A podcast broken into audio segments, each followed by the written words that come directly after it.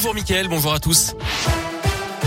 À la une, cinq personnes écrouées hier après le lynchage mortel de Mathéo à Villefontaine en Orisère. C'était le 16 juillet dernier. Elles sont poursuivies pour meurtre.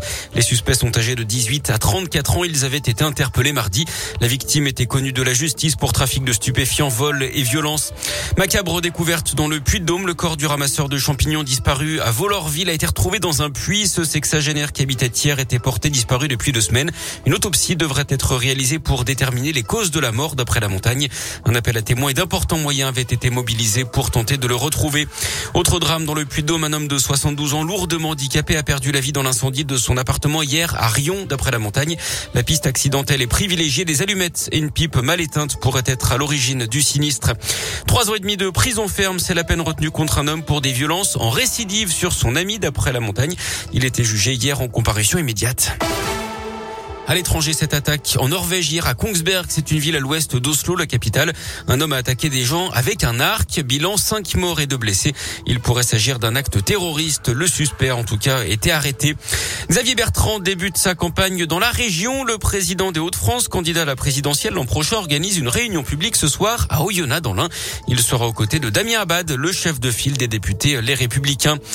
Elle avait fait tomber une partie des coureurs du Tour de France à cause de sa pancarte l'été dernier. Une jeune femme d'une trentaine d'années jugée aujourd'hui en Bretagne. Elle encourt jusqu'à 15 000 euros d'amende et une peine d'un an d'emprisonnement. En parlant de la grande boucle, notez que le parcours du Tour 2022 sera dévoilé aujourd'hui à Paris. Ce qu'on sait, c'est que les coureurs s'élanceront du Danemark. On en sait plus sur les trois personnes fauchées par un train dans le sud-ouest mardi près de Saint-Jean-de-Luz. D'après le procureur, les victimes étaient des migrants algériens qui cherchaient à échapper à d'éventuels contrôles des autorités. C'est ce qu'aurait confié un rescapé du drame aux enquêteurs. Il facturait 4000 euros les 18 kilomètres. Un taxi de Rouen dans la Loire était reconnu coupable d'escroquerie d'après le progrès.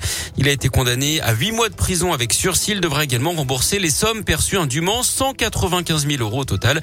Il a expliqué qu'au départ, il avait fait une faute de frappe dans sa télétransmission en rajoutant deux zéros, mais qu'en voyant la somme remboursée par la Sécu, il avait finalement continué.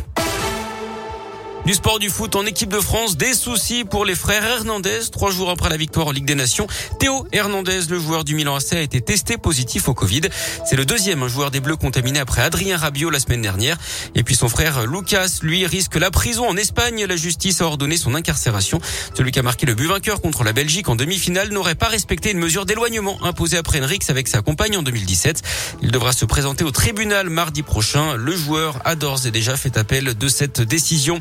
Et puis on joue en Ligue des Champions féminines. Ce soir, les Lyonnaises affrontent les Portugaises du Benfica à 21h. Et puis à noter hier la très large victoire des Parisiennes face aux Russes de Kharkov 5 à 0.